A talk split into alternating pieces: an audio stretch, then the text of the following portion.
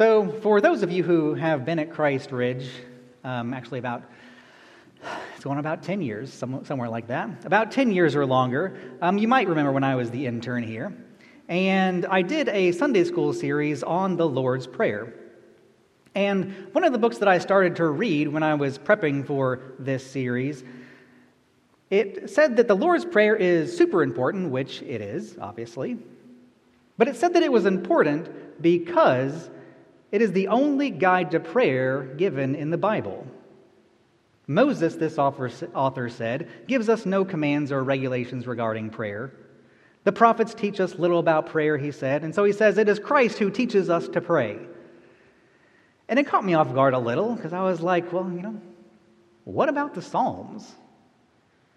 Here, this guy is acting like God's people didn't get any guidance on prayer, any guidance on actually communing with the true and living God until the New Testament. Meanwhile, the Psalms are this entire book of prayers, and they too can and should serve as guides for how we pray. That's how we use them every Sunday morning. That's how Austin did it in the intercessory prayer this morning. They serve as guides, as models for how we should pray. So, one of the things that the Psalms do is they give us insight into how we can and should pray. And a lot of the Psalms make sense for this. Like Psalm 23, it says, uh, is, it's just very comforting to pray, the 23rd Psalm. You know, the Lord is my shepherd, I shall not want. He maketh me to lie down in green pastures, He leadeth me beside the still waters. He restoreth my soul. He leads me in the paths of righteousness for his name's sake. Yea, though I walk through the valley of the shadow of death, I will fear no evil, for thou art with me. It's a wonderful prayer, full of insight as wisdom, as Dr. Belcher showed us last fall.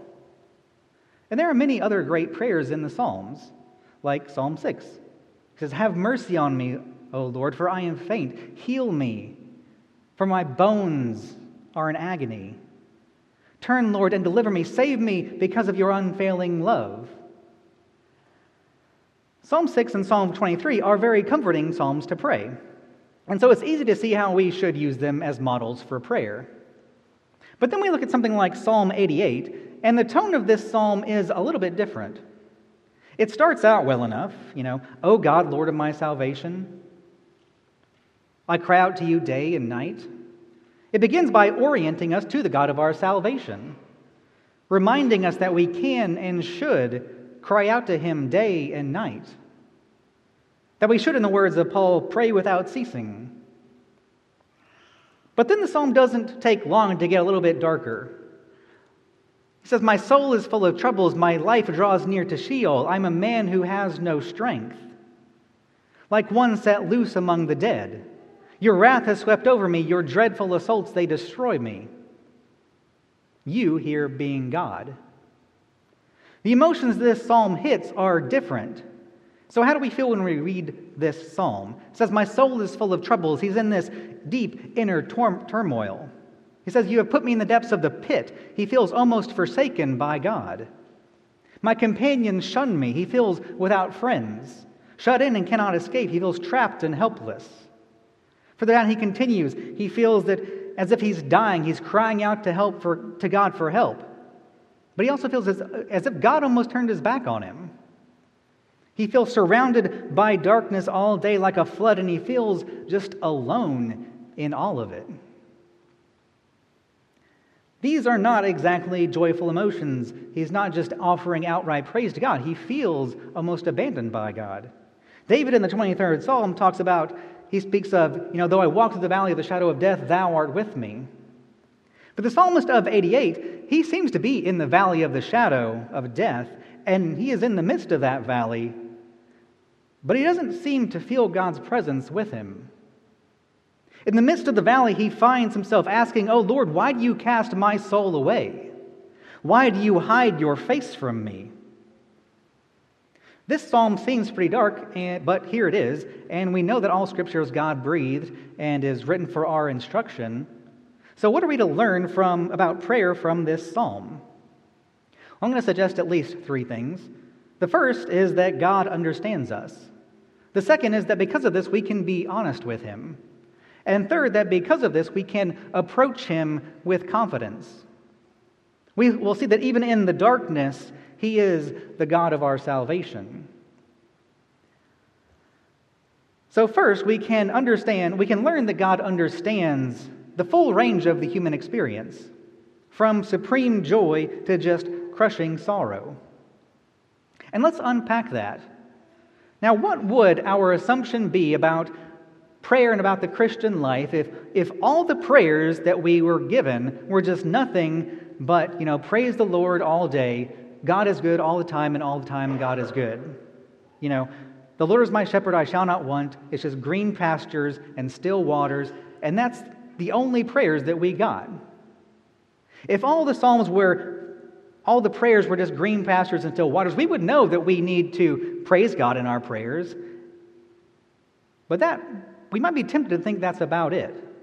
We might start to probably think that, you know, if our life isn't all green pastures and still waters, that we must be doing something wrong. And that's in essence, the prosperity gospel. You know, if you're really faithful, your life, it will be all green pastures. And if it's not, then you've done something wrong. You won't have to go in, in this, you know, valley of the shadow business. And then we have Psalm 6. It says, Heal me, Lord, for my bones are in agony. The psalmist is making a clear petition in that psalm. You know, I'm hurting, Lord, heal me. Prayers such as that in Psalm 6 tell us that we can petition God for his aid to heal us and to comfort us. But then we have Psalms like this, and we see here that our Father understands the full range of our experience and our emotions. He understands our inner pain, He understands our inner distress, our loneliness, our, hopeless, our helplessness, even the near hopelessness that sometimes seems to creep into our hearts. That these sort of emotions are in the Bible shouldn't surprise us. Just skimming through the Bible tells us that it doesn't offer a sanitized version of the world. It doesn't offer a sanitized version of life or of our reactions to it. There are dark, shocking, and even painful stories throughout the Bible. So, Scripture shows us people who think and act and speak like normal people. If the Bible left out these stories of, of David's temptation, of the constant failure of the Israelites, of if the Gospels never told us all just like the dumb answers that Peter gave to Jesus, how his disciples abandoned him, plotted to betray him, as we talked about this morning. How likely would we to believe that God's word could help us if these sorts of stories were not within it? If we read the Word of God and saw nothing but just these magnificent paragons of the faith, these faultless saints just striding through history, if these were those that God called His people and used to bring about His plans, where would that leave any of us? Weak and frail as we are, prone to temptation and failure, but the Word of God is not about a picture perfect world full of noble people who always make the right choice. It is very much the opposite of that. They rarely make the right choice, just beginning to end. God's Word is honest about these experiences. His Word is honest about the sorts of things that happen in this world, honest about the reactions that people sometimes have to them. As Michael pointed out this morning, we we can sometimes tend to think that our God doesn't understand what it's like to have physical pain like we do, or to feel the pain of sickness or betrayal. But here and elsewhere and all throughout the Word, we see that He does, in fact, understand. That He knows and empathizes with our pain, whether physical, emotional, or spiritual. And so, through the psalm, and so through psalms like this, the second thing that we can see is how we are invited to be honest with God about the things that we face. We see through this psalm that we can have these sort of honest responses. Too often we see we as Christians can seem to think that you know we're just supposed to put on a brave face and uh, just a smiling face no matter what comes our way. No matter what happens, the Christian, you know, we're just just to put on a brave face, smile through it all, In ancient Greece, there was this group who took a similar approach, and they were called the Stoics. Nowadays, we use that word to describe somebody who, you know, they just, they just don't seem like they have any emotions. Whatever happens, they just they're just unfazed. Everything just sort of bounces off of them. Their their emotional centers are just kind of kind of broken. They don't work. Nothing happens. They're non-responsive, like kind of like a robot. They're purely logical. You know, you don't need any emotion. But we see here in Psalm 88, the psalmist, he's, he's not a stoic. He is full of life, he's full of feeling. And he's pouring that out to God. Now, that in itself is not necessarily encouraging on its own. You know, just validating people's emotions is no ultimate end in itself, especially since our emotions, they can, um, I hate to break this to you, but they can be misinformed. And when that happens, they can deceive us. If our emotions are based on false realities, then we need our false realities confronted. This is why we need to continually stay in the Word, because the Word helps us stay grounded in that reality. This is part of why it matters what you believe. Your emotions, they aren't just random. They're informed by your beliefs. So having sanctified beliefs will help you have sanctified emotions. And actually, as an aside, your emotions actually give you a bit of insight into what you believe. You may say you believe one thing, but your emotions can they can betray like deeper layers of what you actually believe. Paying attention to what our emotions speak to us, to what's not to what speaks to us, but what, what sparks our emotions can tell us a lot about our heart and our mind for good or for bad. So, if we're grounded in false realities, as we often are, one of the things that we may need is a loving correction. But when they are grounded in reality, one thing we do see here is validation. One of the regular issues that I deal with in my role as a chaplain is the loss of loved ones. And since I do ministry with soldiers, one of the first things that they often need is validation. To know that their grief is okay. Because they haven't always been raised to know that their grief is okay, that it's okay to grieve. They've often been raised to hide their grief, to suppress it, to push it down, because, you know, if it shows, well, that's weakness.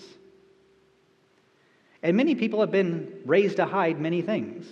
Maybe they were never allowed to express anger in their home, or their sadness, or their grief. They learned to walk on eggshells around their parents, and were just, you know, they just had to suppress everything to keep from triggering their parents' wrath. That's the story of far too many people. And here, if that's our if that's where we're at we do need validations to, to know that we can be honest with our heavenly father we don't have to walk on eggshells around him to know that expressing ourselves honestly to him doesn't mean his wrath but his love but we do need more than just validation. That's where much of modern therapy stops. But it's not where the word of god stops thankfully. Because if all of this is true, that the Word of God speaks to people who are in the real world, who have real griefs and true angers, then it's also true that the promises of Christ, of redemption and salvation and new life, come to people in this real world. It's not a world of felt board cutouts where all the characters are always smiling and the sun is always shining. No, Christ comes to the world where we actually live, came into the world where we actually live, and entered fully into it. Our Lord is not aloof of this reality. He's not aloof to the reality of this world or to the reality of the ways that we sometimes feel within it. This is part of what we confess in the Nicene Creed. You know, for us and for our salvation, He came down from heaven and by the Holy Spirit incarnate of the Virgin Mary became man, not just like partially man, but fully man. And it's because of this that we can pray. So let's go back to the fact that this is a prayer, that it is an act of faith. What we see then is that going to God with our anguish, with our doubt, and even with our fear, it is an act of faith. We know that we are to go to God with our sickness, with our physical pain and to ask for healing. We know that we are to go to God to confess our sin and to ask for forgiveness and to, for Him to keep us from temptation. All that's there in the Lord's Prayer. But we rarely hear that we are to go to Him even with our doubt, even with our darkness. When we feel empty, lonely, abandoned, even by our Father. Psalm 88 reminds us to run to God even in these desperate moments, not away from Him. We're not just to go to him to confess that we doubted last week or that we were, you know, we, we felt like we were in despair last week, but we are to go to him within the doubt, to cry out to him in the midst of the turmoil. So in Psalm 88, we're invited to be honest in the here and the now. So we have said that this psalm, it talks about how, or it helps us understand that God understands us and how this truth invites us to be honest with him. And in light, in light of this, during our first time reading through this psalm, we might be expecting at some point that it's going to make a turn, that it's going to turn around.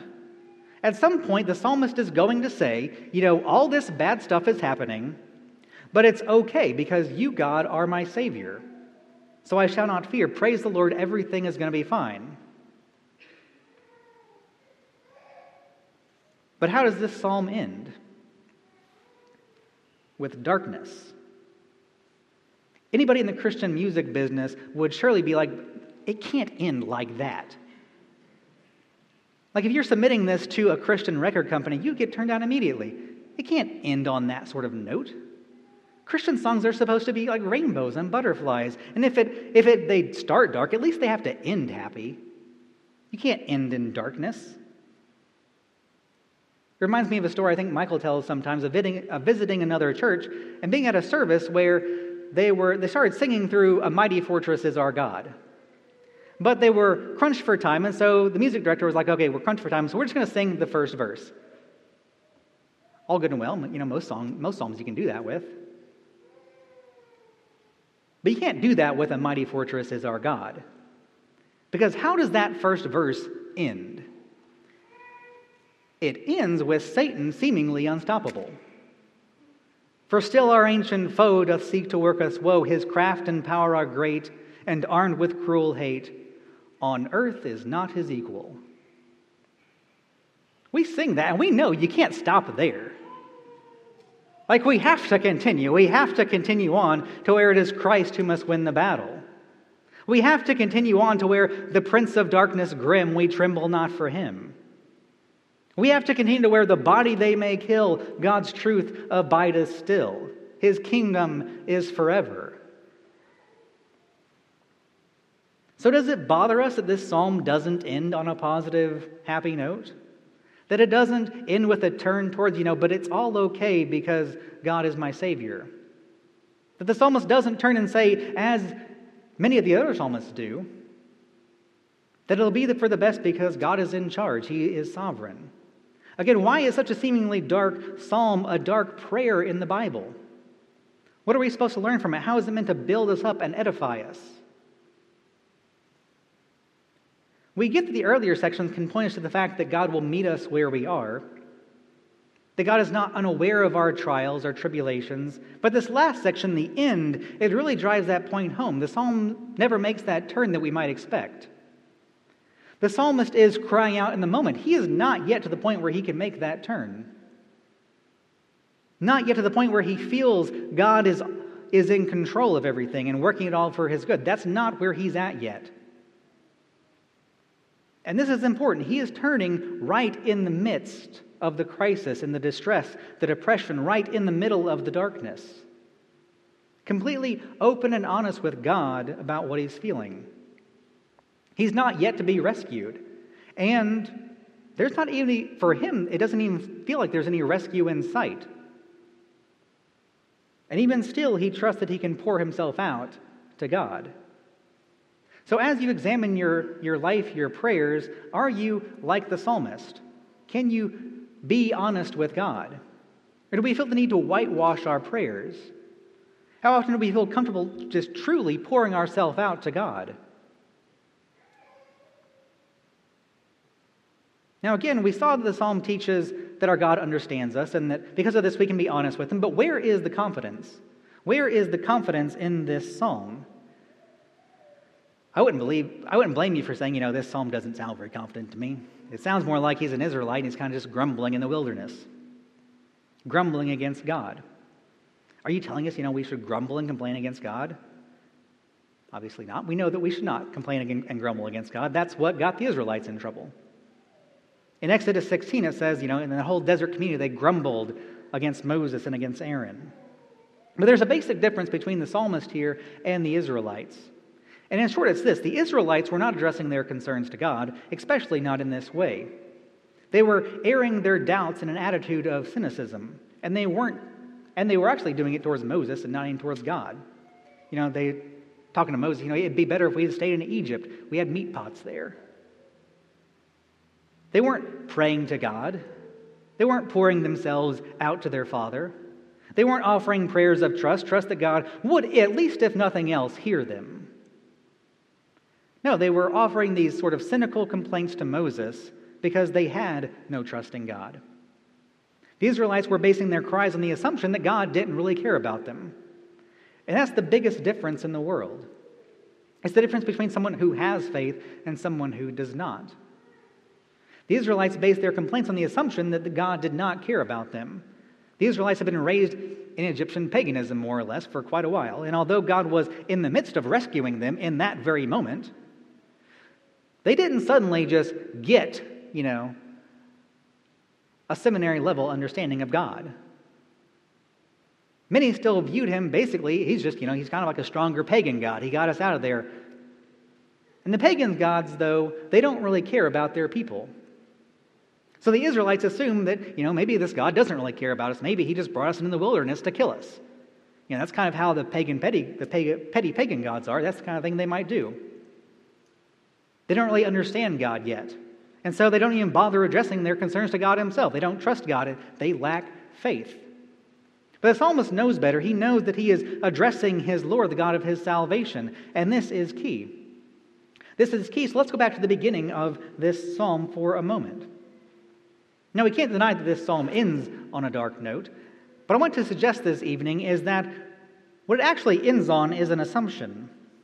It ends on an assumption because the assumption laying behind this entire psalm, one assumption that acts as a foundation for the whole thing, that gives the psalmist the courage and the confidence to pour out his heart in this way. So, really, we have to begin at the beginning, or we have to end at the beginning of the psalm, because that's what makes this entire psalm possible, this entire prayer possible. And that assumption is that, that this psalm begins with, that undergirds the entire thing, is that first line O Lord, God of my salvation. It's that first cornerstone that provides strength for the rest of the structure. Who is all of this being prayed to? What is the underlying foundation? It's that God is my salvation. The entire psalm is built upon this fact. Every line refers back to this fact. That's who it's addressed to, to the God of my salvation. My soul is full of troubles, the psalmist says, O God of my salvation. I am a man without strength, O God of my salvation. I am helpless, O God of my salvation. Your wrath lies heavy upon me, O God of my salvation. That's who it's all addressed to, to the God of our salvation. That's where the confidence is. Each line is directed back towards the beginning. Each line is addressed to our Lord, the God of our salvation, even this last one, even the darkness. He lifts up even the doubt and the despairs and the darkness to his Lord because he is the God of his salvation. The entire underlying premise of this prayer is not being given to an indifferent God. It's being given, it's not being given to an impersonal God, to a pagan God to a God who is aloof to the cares of this world. No, it is given to the Lord. And the entire underlying assumption is that this Lord is the God of our salvation. The God that I trust that He will hear me, and that if He hears me, He will, and if He, if he hears me, and if it is His will, then He will act. Again, this is what separates the psalmist from the Israelites in the wilderness. He is crying out in confidence and faith to the God of his salvation, not in cynicism to a God that he thinks doesn't care. Not in skepticism because he wants to go back to his old life, but in confidence. So the psalmist cries out knowing that God will hear. And we can do this too. Even more so because now we have Christ. Michael set this up, pointed up wonderfully this morning. He pointed out how Jesus knows your pain. If you're in physical pain, chronic pain, He knows. If you're in emotional pain, He knows that. Spiritual pain, He knows that. Christ was a man who poured himself out so much in prayer, as I said, to cause damage to his body. He did not hold that in. So, whatever we're, we're dealing with, God knows and He understands. As the author of Hebrews says, we don't have a high priest who is unable to sympathize with our weaknesses. And so he says, in light of this, let us draw near with confidence, with confidence, draw near to the, to the throne of grace, that we may receive mercy and grace in the time of need. That is what the psalmist is doing here, drawing near to the throne of grace in the time of need. He cries out in faith, knowing that his God, that though he is without strength, this is the God of his salvation. That God is his salvation.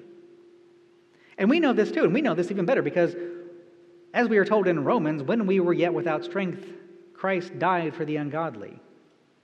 Spurgeon, Charles Spurgeon, in commenting on this text, says something that I love in Romans, not Psalms. That when we're in the midst of our weakness, in the midst of our temptation, in the midst of our trials, when we feel that we are without strength, Spurgeon tells us, he says, Come then, if you are without strength. This text is still true. When we are yet without strength, in due time Christ died for the ungodly. Can you still believe that, however other things may seem to contradict it? Will you still believe it? God has said it, and it is a fact. Therefore, hold on to it like grim death, for your only hope lies there. And that is where our hope is that when we are yet without strength, He is the God of our salvation. We can't hold on to Him, so He holds on to us. So, what are we to do with all of this? Well, first off, it's a great reminder that we can pray always. We are told by Paul to pray without ceasing, and if we were you know, told to only pray when we're in a good mood, when we're feeling, you know, especially holy, then that would be an extremely tall order. I met some people who, you know, they think that they can't approach God until they get their life together, until they get their emotions in order, and they have everything under control. That they have to be, you know, all prim and proper, kneel down in just the right way, fold their hands in just the right way, and they get everything just right before God will hear them. But that's not the image that we get from the Psalms. Realizing that we can pray in our anger, we can pray in our anxiety, we can pray in our sorrow, it makes a little more sense how we can pray without ceasing. Our prayer life is not, doesn't have to be contingent upon how holy we're feeling, our, our emotional state. We don't have to wait till we're feeling especially holy to pray. And in fact, you, you should absolutely just not do that. You should not wait until you're feeling holy to pray. If we do that, then we might never pray. Rather, we can pray regardless of how we feel. Are you joyful? Pray your joy. Are you angry? Pray your anger. Are you sorrowful? Pray your sorrow. Do you feel virtually abandoned by God Himself, as the psalmist does in here? Are you in the midst of the valley of the shadow and you honestly don't see the way out? Then pray in the darkness. Like, but chaplain, don't you know we're not supposed to be in darkness as Christians? We're not supposed to like have despairs. The psalmist does. That's actually one of the ways you can translate the, the word at the end of verse 15. The ESV translates it helpless. The NIV translates it as that he is in despair. So, are you telling me that it's okay to despair? I'm telling you that you may well face something like despair in this life. You may, come, may, may well come to a place where everything seems like darkness where even God Himself seems to have taken His light from you, to have withdrawn the light of His countenance, as the Westminster Confession says. And you'll have a choice. You'll have a choice to either shove it down because you don't think you're supposed to feel that way, or you can acknowledge it and bring it before the throne of grace knowing that the God of our salvation hears even your feelings of abandonment and your despairs. It's true, Paul tells us in Corinthians, he says, We are hard pressed on every side, but not crushed, perplexed, but not in despair, persecuted, but not abandoned, struck down, but not destroyed. And because of this, we know that our despair is not our ultimate lot in life. The despair cannot be our ultimate lot in life. That we heard as this morning that whatever you're experiencing is part of God's plan of victory for you, that He's using it for your good, and that nothing catches Him by surprise because He is the sovereign God. And that because He's a sovereign Lord, He keeps His promises. And then we can trust He will never truly let us go. That nothing in heaven or earth can separate us from the love of God that is in Christ Jesus. But we can go through seasons. We read in our confession when it's, we read this in our confession when it speaks of assurance.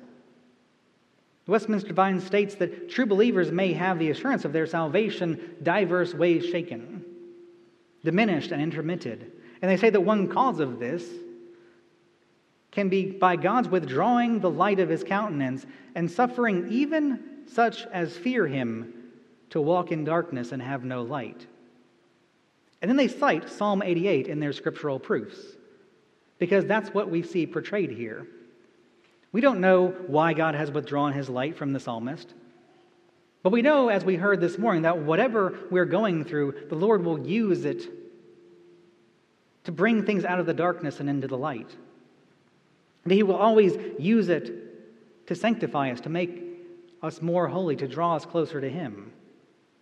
Because as the divines remind us in the catechism that we read earlier, though we may be in the valley Yet we are never left, without such a presence and support of the Spirit of God as keeps us from sinking into utter despair.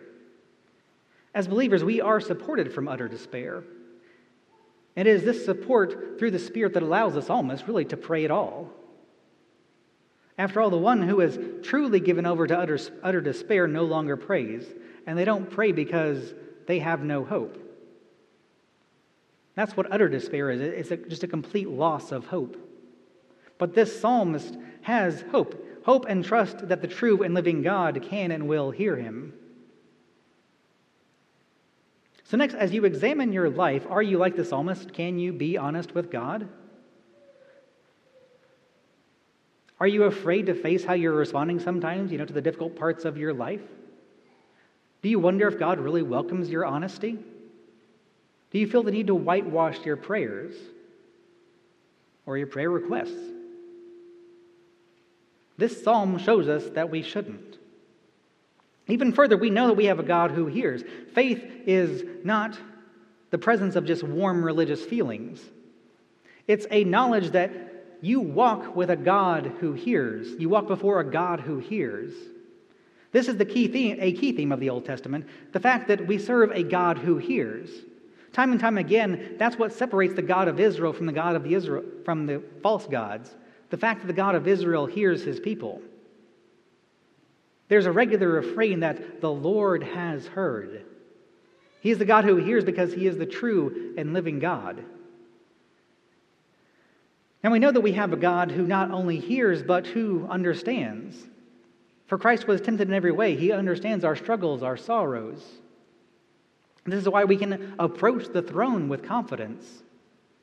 It's why we can pray in this way at all not in an attitude of cynicism or grumbling or complaining, but in an attitude of confidence, knowing that He hears us and that we will find mercy and grace.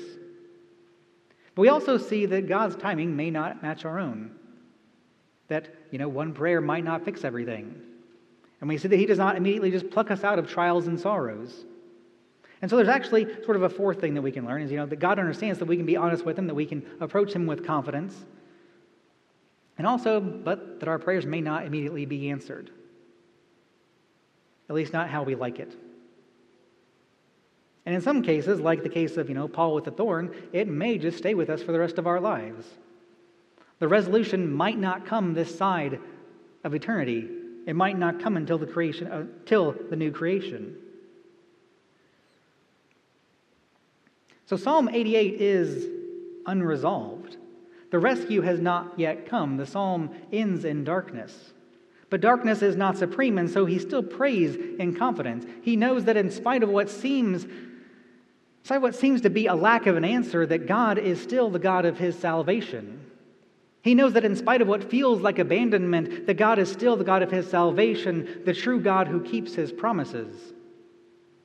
The psalmist knows that, and we can know that too. That even when we feel like we are just surrounded by darkness, even when the pain, the pain feels as if it might not ever go away, at least this side of eternity.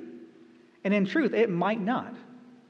Even then, especially then, he is still the God of our salvation. The psalmist asked God at one point during the prayer, You know, do you work wonders for the dead? From our vantage point from this side of Calvary, we can say that absolutely our God does work wonders for the dead. For we were once dead. We were once dead, and He made us alive. And because He has made us alive, we can draw near to Him with confidence and in faith. We can draw near to Him in our anger. We can draw near to Him in our sorrow. We can draw near to Him when our soul is just full of troubles when we feel as if we are drawing near to Sheol itself, even then we can draw near to God our Lord because He is the God of our salvation. Because Christ our Lord, who knows and who empathizes with our pain, has opened up that way for us.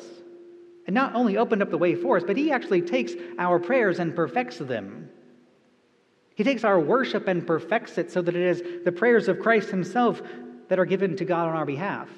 And that's a great intercession to have. We have no need for dead saints to intercede with us before God, for we have the living Christ interceding on our behalf. Our Lord Jesus Himself going to the Father on our behalf. Even when we don't know how to pray, the Spirit prays for us. Even in the darkness, He is the God of our salvation.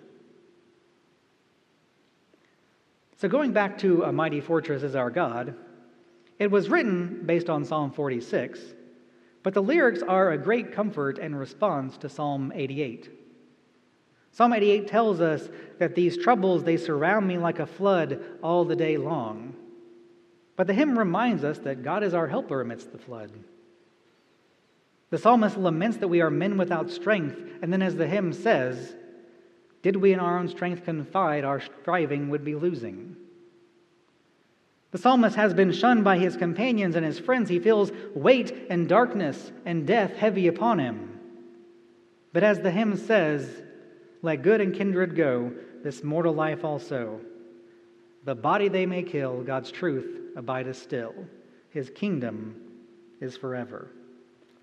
Let us pray. Our Father and our God, we pray to you now praising you, thanking you for the fact that we can come to you in prayer at all, that we can come to prayer in confidence.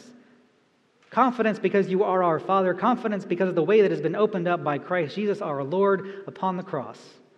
That we have been made your children, and so we can approach you as our Father, and that is truly a wonderful thing to behold. So take our worship now, Lord, take our prayers now, and perfect them. Perfect them Lord, and give us that confidence to approach you, to approach our God with confidence in the midst of the toils and the troubles. For Christ's sake, amen.